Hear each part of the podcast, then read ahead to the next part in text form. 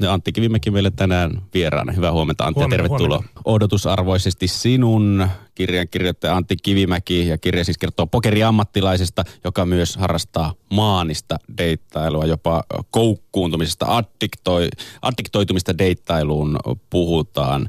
Äh, Antti, sä tämän kirjan myötä, niin mä oon susta kirjoitetussa jutuissa, niin sä oot jotenkin näyttäytynyt myöskin yhtäkkiä niin kuin, äh, nettideittelun asiantuntijana. Puhutaan sun kahdesta sadasta nettitreffistä, mitä oot harjoittanut elämässä aikana villeillä sinkkuvuosina. Niin tuntuuko susta itsestä, että yhtäkkiä Antti Kivimäestä on kuoriutunut tai tehty jonkunlainen nettideittelu-asiantuntija tässä viime viikkoina? No ehkä vähän. Tosin nythän se rupeaa jo vähän vanhentunutta, että nykyisin kaikki on jo melkein Tinderissä. Mm. Että mä itse lopetin nettideittailu vuonna 2012, kun tapasin nykyisen vaimoni nettideitissä. Ja saman vuoden syksyllä sitten tuli tämä Tinder-sovellus. Että tämä mun kirja, niin sehän siis on nimenomaan leimallisesti nettideittailua eikä Tinderiä. Ja jos miettii romaania, niin siihenhän niin kuin nettideittailu on oikeastaan aika paljon parempi kuin Tinder, koska niin kuin nettideitissä kuitenkin ihmiset kertoo pitkiä pätkiä itsestään tekstuaalisesti – ja kumppania ehkä niin kuin valitaan sillä perusteella, että tekeekö hän yhdyssanavirheitä tai pilkkuvirheitä. Että voisin kuvitella, että tässä niin kuin nykyisenä Tinder-aikana nimenomaan se, että kirjoittaa romaanin, niin se olisi, voisi olla aika paljon vaikeampi mahduttaa sitä Tinderiä niin kuin sovelluksena romaaniin. Joo, pitäis, pitkät pätkät pitäisi kuvailla ihmisten ulkonäköjä. Niin, ja sitten jos on näissä väppäilyjä ja muuta, se on ehkä niin kuin enemmän elokuvan voisi hyvinkin saada Tinderistä, mutta no. se on, ja enkä sano, että välttämättä on niin kuin nettideittely kauhean järkevää – se pitkä kirjoittelu, että ihmiset rakentaa itsestään jotain storia, joka sitten jollakin tavalla kuitenkin menee, toinen tulkitsee sen väärin, että ne tapaa toiset ja toisensa ja pettyy, että voisin kuvitella, että niin kuin pariutumisen kannalta tämä Tinder on parempi ja suoraviivaisempi kuin nettideitti. Tässä kirjassa päähenkilö Ville, joka sitten nettideittailee pokerin pelaamisen ohessa, niin hän tapasi jossain vaiheessa pilvin ja pilviaddiktion ja sä itse oot tutustunut jo aikaisemmin riippuvuuksiin ja riippuvuuksien taustoihin tiedetoimittajana, mutta pitikö tätä kirjaa varten vielä jotenkin syventyä entistä enemmän äh, addiktioihin, jotta pystyy kertomaan niin pilvin tarinaa hänestä addiktiotutkijana? No ehkä niin, että mä sitten tiedetoimittajana suuntauduin addiktioon, että aina jos on joku addiktiota liippaava aihe, niin sitten mä tein siitä jonnekin jutun, että sitä kautta vähän niin kuin pysyn kärryllä tässä modernissa addiktiotutkimuksessa – kuinka paljon on, tai jaottuu tavallaan addiktiot, että onko se suurin osa, mikä sitten äh, näihin addiktioihin liittyvistä jutuista tuli, mitä tiedetoimittajana teit, niin onko se niin kuin alkoholiin liittyvää, uhkapelaamiseen liittyvää tai vai mihin liittyvää? Nimenomaan ehkä eniten tuohon uhkapelaamiseen liittyvää, että addiktiotutkijathan pitää nimenomaan uhkapeliä, tai ne oikeastaan niin kuin innoissaan siinä, ne ajattelee, että se on niin kuin addiktiota puhtaimmillaan – koska jos miettii vaikka alkoholismia niin, tai mitä tahansa huumeiden käyttöä, niin siinähän saat sen ulkopuoliseen aineen, joka jollakin tavalla sotkee sun aivot. Mm. Mutta silloin kun on kysymys uhkapelistä, niin se on tämmöistä niin kuin addiktiota au naturelle, että sä et ota mitään ulkopuolista aineesta, itse tuotat ne omat kemikaalit aivoissa ja silloin niin kuin sitä kautta pääsee niin kuin paremmin käsiksi myös siihen, että miten meidän aivot toimii niin kuin ihan normaaleillakin ihmisillä. No, äh, no niin, oliko Juhana? Ei, mä vaan mietin sitä, että onko, tota, siis, onko se näin? Onko se uhkapelaamisen tutkiminen sitten niin hedelmällinen paikka tutkijalle katsoa sitä, että, että onko tämä sitä puhtaimmillaan nimenomaan addiktoitumista, kun uhkapelistä puhutaan? Joo, kyllä se on addiktiotutkijalle ja se on niin kuin myös muillekin tutkijoille, koska niin kuin monestihan niin kuin, jos on tämmöistä toiminnallista vaikka aivojen magneettikuvausta, niin ongelmahan monissa tutkimusasetelmissa on se, että koehenkilölle pitää niin kuin selittää, että okei, tässä nyt on tämmöinen ja tämmöinen niin kuin tutkimusasetelma ja leikitään, että tässä olisi tämmöinen peli ja teet sitä ja tätä. Ja ne niin kuin säännöt on niin monimutkaiset, että niin kuin se, mikä niin kuin aivokuvantaminen näyttää sitä ihmisestä, niin se saattaa olla vain niin kuin hämmennys siitä, että se ei oikein niin kuin tajua, että mitä pitäisi tehdä. Mm, mm. Mutta siis tutkijathan on niin kuin innostunut nimenomaan pokerissa sen takia, koska jos ne ottaa tutkittavaksi pokerin pelaajia tai pokerin harrastajia, niin ne tietää jo valmiiksi säännöt. Ja jos ne pokerimaailmassa simuloi jonkun tilanteen, niin se, että jos ne saa jonkun niin kuin aivovasteen, niin ainakin voi olla varmoja siitä, että niin kuin – että ne niin kuin tietää, että mihinkä se ihminen aivoillaan reagoi. Ja siitä tuli pokeribuumin jälkeen, harrastusbuumin jälkeen, niin tuli jonkunlainen tämmöinen pienehkö niin pokeritutkimusbuumi, että niin kuin nimenomaan niin kuin pokeriin liittyviä tämmöisiä vähän niin kuin aivotutkimusartikkeleita ilma, ilmestyy aika paljonkin. No mitkä, mä en tiedä, onko sä lukenut niitä kuinka paljon, tai että mitä on niin kuin mielenkiintoisimpia juttuja, mitä tämän pokeritutkimusbuumin osalta ilmeni pokerin pelaajista? Koska mä, mä en muista niin lukenut ihan hirveästi silloin pokeripuumin jälkeisestä ajasta, ajasta ja tutkimuksesta, olisi mukava tietää. No vaikka siis ihan tämmöistä, mitä Suomessa Jussi Palomäki on tehnyt, tai englannissa, missä hän on tehnyt, että vaikka se, että, niin kuin, että naisia bluffataan enemmän, että jos se on tämmöinen niin kuin yksinkertainen pokerisovellus, missä ollaan niin kuin netissä ja se, että niin kuin näyttääkö ne avatarit, onko siinä enemmän miehiä vai naisia, niin jos siinä on naisia, niin silloin niin kuin pelaajat bluffaa no. enemmän. Mistä ja tämmöinen sukupuolittuminen johtuu? No varmaan ne pokerin pelaajat tietää sen, koska niin kuin itse asiassa myös niin kuin pokerissa naiset kippaa herkemmin, eli se on tavallaan täysin rationaalista yrittää bluffata naisia vastaan Mitä tämä kippaaminen, kippaaminen tarkoittaa? Kippaaminen, että hän luopuu kädestään, Joo, että niin kuin toinen, toinen panostaa ja sitten niin kuin luopuu kädestään, eli kippaa. Ja tämä on myös semmoinen niin koeasetelma, että sitä voisi olla niin kuin vaikea tehdä niin kuin yhtään mitenkään muuten rehellisesti, mutta kun kysymys on pokeripöydässä ja niin kuin minkä päätöksen teet, ja avatarissa on vain miehiä ja naisia, mm. niin sä voit saada helposti niin kuin rehellisemmän vastauksen. Niin, että sillä on selkeä kytketä siihen, että naiset ajattelee asioita rationaalisemmin, niin siitä niin, tai, tai ei välttämättä rationaalisemmin, eihän kippaaminen välttämättä aina on niin kuin järkevää, mutta se, että niin kuin miehillä on jotenkin suurempi semmoinen kilpailuvietti, että ne mm. voi ajatella, että on noloa kipata tai menetän kasvoni tai minun pitää niin kuin miehenä ruveta taistelemaan tästä vaikka sitten härkäpäisestikin. No. Hirveitä asetuksia meille tulee tässä. No, jos puhutaan niin riippuvuuksista, ja, niin kuin tässä kirjassakin puhutaan deittailusta ja pokerista, ne on tavallaan rintarinnan, niin sä oot sanonut, että nettideittailu on yhtä addiktoivaa kuin pokerin pelaaminen. Mistä syystä? No käytän, tai samalla tavalla samalla, samalla tavalla addiktoivaa niin kuin pokeri tai hedelmä pelit, että niin kuin tietyssä määrin niin kuin nettideittisovellushan on vähän tämmöinen niin kuin hedelmäpeliautomaatti. Tai jos miettii pokeri, nettipokeri-ikkunaa tai nettideitti-ikkunaa, molemmathan on tämmöisiä, että sä oot siinä ja toivot, että jotain hyvää tapahtuisi. Että jos pokerissa vaikka niin kuin seulot, jos sä pelaat tiukkaa pokeria, niin suurinta osaa lähtökäsistä et pelaa, että annat vaan mennä ja sitten jos tulee hyvät kortit, niin sitten pelaat ne kunnolla, niin saman tapaan nettideitissä teet sitä seulontaa, että ei kiinnosta, ei kiinnosta, ei kiinnosta ja voit seuloa hyvinkin paljon pois, jos joku kiinnostaa, sä meet siihen kunnolla mukaan. Ja se, että niin kun, samaan tapaan niin nettideitissäkin tavallaan tulee voittoja, että jos sä vaikka joka niin kuin nettideittaa, niin se on niin hieno homma, että olet saanut viestin, mm. niin se on suunnilleen samanlainen se, että tulee hedelmäpelissä tulee palkinto. Että palkintoja tulee, mutta niitä tulee niin kuin ennustamattomasti. Että addiktiotutkijat puhuu semmoista niin kuin ennustattava yllätys, että kun menee hedelmäpelin ääreen, niin tietää, että sä oot asettanut itse semmoiseen tilaan, että jossakin vaiheessa sulle tulee voittoja, mutta sä et tiedä, että milloin niitä tulee. Ja nimenomaan se jatkuva tavalla, että kohta niitä tulee, niin aiheuttaa sen dopamiinimyrskyn ja riippuvuuden. Niin samahan on nettideidissä, että kun sä sitä teet – niin jossain vaiheessa tulee jotain hyvää, mutta sä et tiedä, että milloin se tulee. Puheaamun vieraana siis Antti Kivimäki, tiedetoimittaja kirjailija. Olet siis odotusarvoisesti sinun nimisen äh, romaanin julkaissut. Ja tässä kirjassa Ville pokeriammattilaisena näkee deittailun kuin pokerikäsinä. Laskee niin sanottuja tuotto-odostuksia ja todennäköisyyksiä niin deitti-ilmoitusten kuin ensitapaamisten perusteella. Soveltuuko Antti tämä peliteoria deittailun maailmaan ihan samalla tavalla kuin korttipeleihin? Kyllä se soveltuu ja se on tietysti järkevääkin semmoisessa sovelluksessa, mikä on itsessään pelillinen niin kuin nettideitti, niin vähän niin kuin ajatella sitä todennäköisyyksien kautta. Ja varmaan niin kuin siis useimmat ihmiset, jotka niin kuin nettideittaa tai paria hakee, niin ajattelee pelillisesti, vaikka sä ei itse sitä tiedosta. Että tässä niin kuin joku saattaa ajatella sitä, että onpas niin kuin kylmää ja laskelmoivaa se, että tässä tämä tyyppi vaan niin kuin laskee jotain todennäköisyyksiä, vaikka kuka tahansa – joka hakee paria, niin jos se rupeaisi niin ulkopuolelta analysoimaan, ja vaikka hän kuinka niin kuin jotenkin niin kuin hyveellisesti sen toiminnan esittää, niin ihmiset kuitenkin tekee jonkunlaista rationaalista valintaa ja miettii sitä, että kenen kanssa kannattaa lähteä treffeille, että tämä kaveri tässä nyt tekee sen vaan niin kuin astetta formaalimmin. Mm.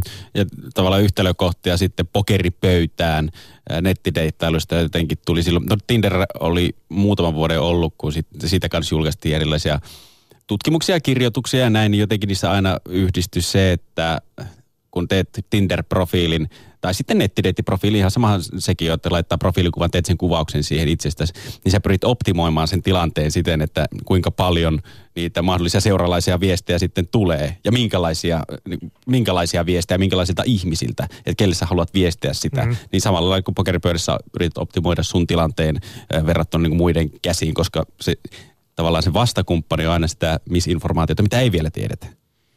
Joo, nimenomaan se, että siinä on oikeastaan just tämä epäsymmetrinen informaatio nettideitissä ja pokerissa on, kuten sanoit, niin se on mm.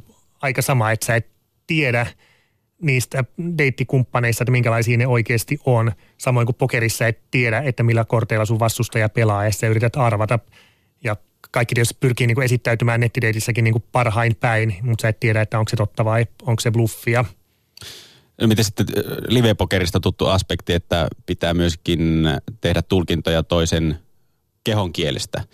Niin kuinka paljon siitä on sitten apua tavallaan deittailun maailmassa vai onko siinä niin kuin jotain, että se saattaa edesauttaa? No siinä on ehkä se ero, keskeinen ero nettideitillä ja pokerilla, että pokerissahan sä voit hävitä tosi paljon, mutta nettideitissähän oikeastaan sä et voi hävitä. Että siinä mielessä niin kuin semmoinen pelailu – nettideitissä, että niin kun, jos sä vaikka mietit, että sä haluaisit nähdä sun kum, deittikumppanin uudestaan, niin sen miettiminen, että hmm, mutta kannattaakohan mun ehdottaa sitä silleen, että mitä jos se kieltäytyy, niin on, on oikeastaan älytöntä, koska se, että jos sä kysyt siltä ja se kieltäytyy, niin on epärationaalista ajatella, että sä olisit hävinnyt yhtään mitään.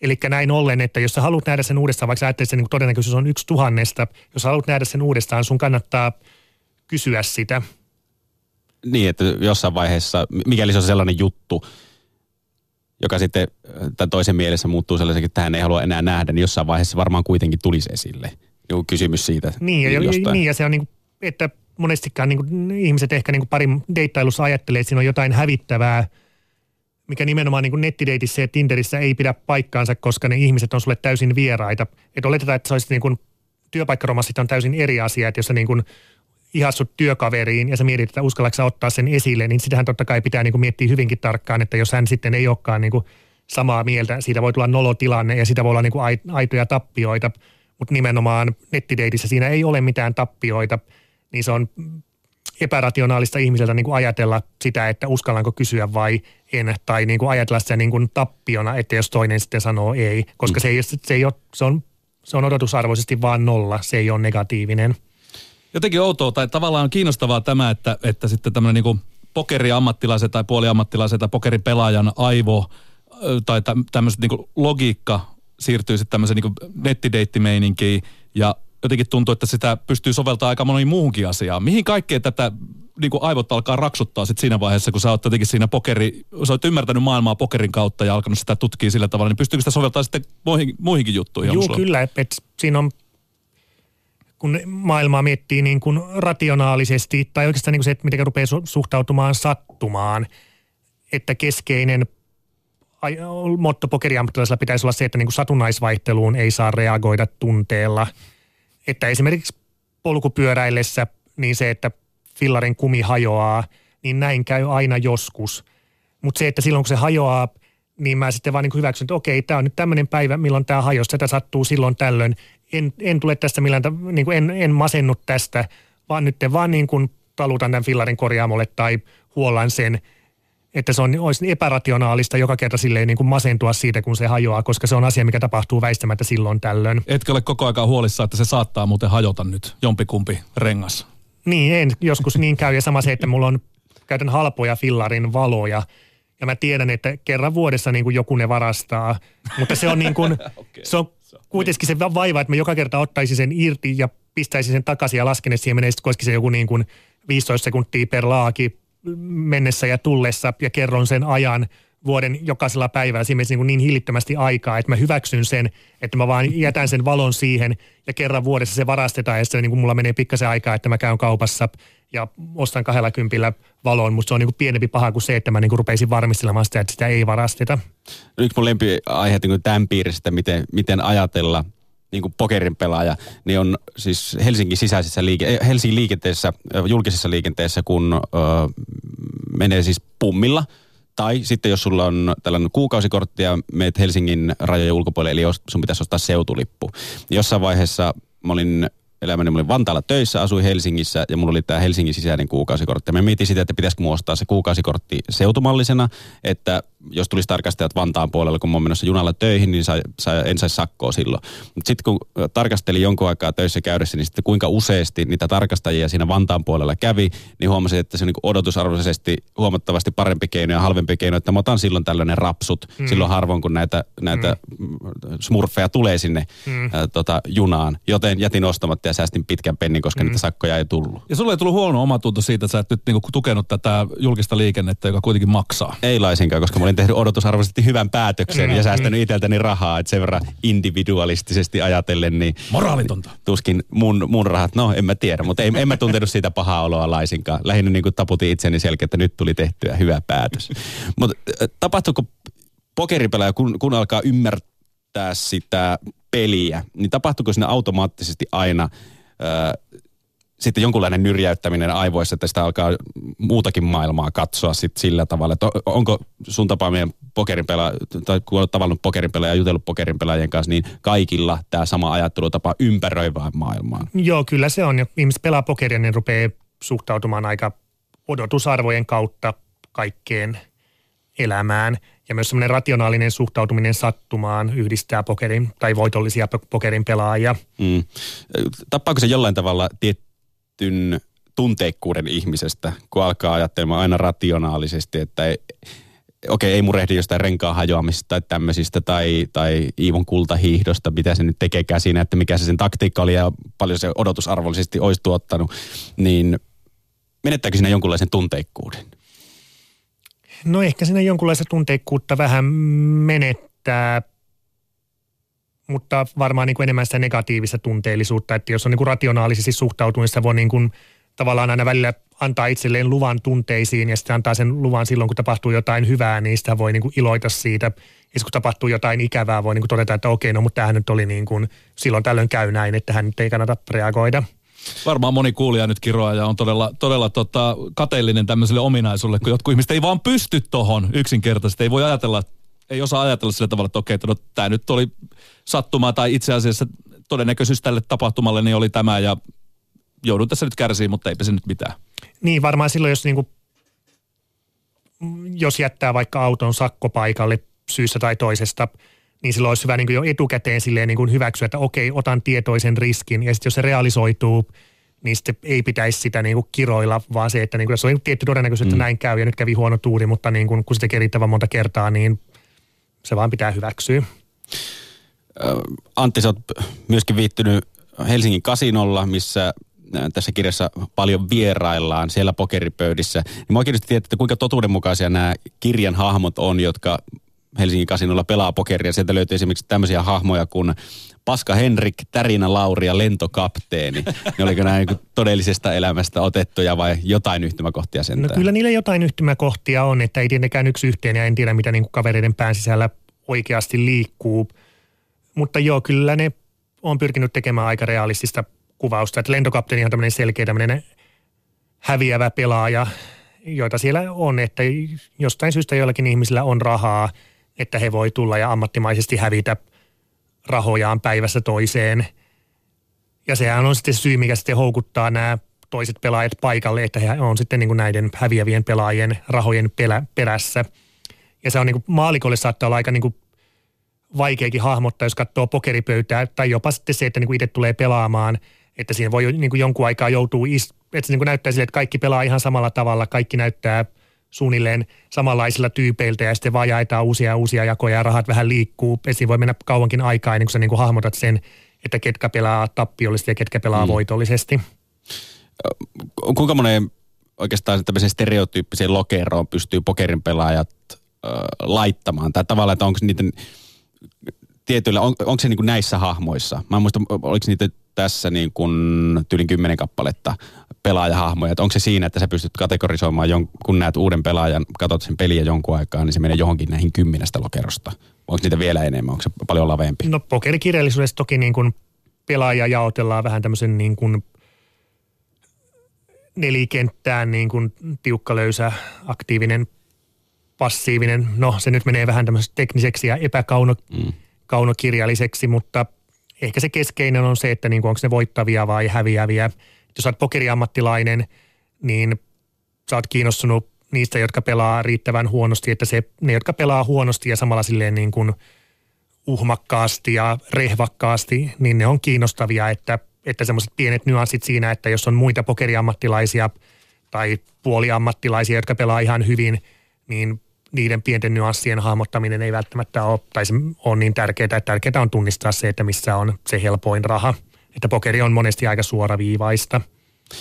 No odotusarvoisesti sinun kirjasta on tehty varmaan ensimmäinen romaanista tehty kirjaarvostelu, ainakin mitä mä oon nähnyt, niin pokeritieto.com-sivustolle. Äh, sinne Aki Pyysing, suomalainen pokerin, suomalaisen pokerin legenda, Grand Old Man, oli sen kirjoittanut. Kuinka paljon lämmitti mieltä, että Aki Pyysing oli näppäimistönsä virittänyt sun kirjaa varten?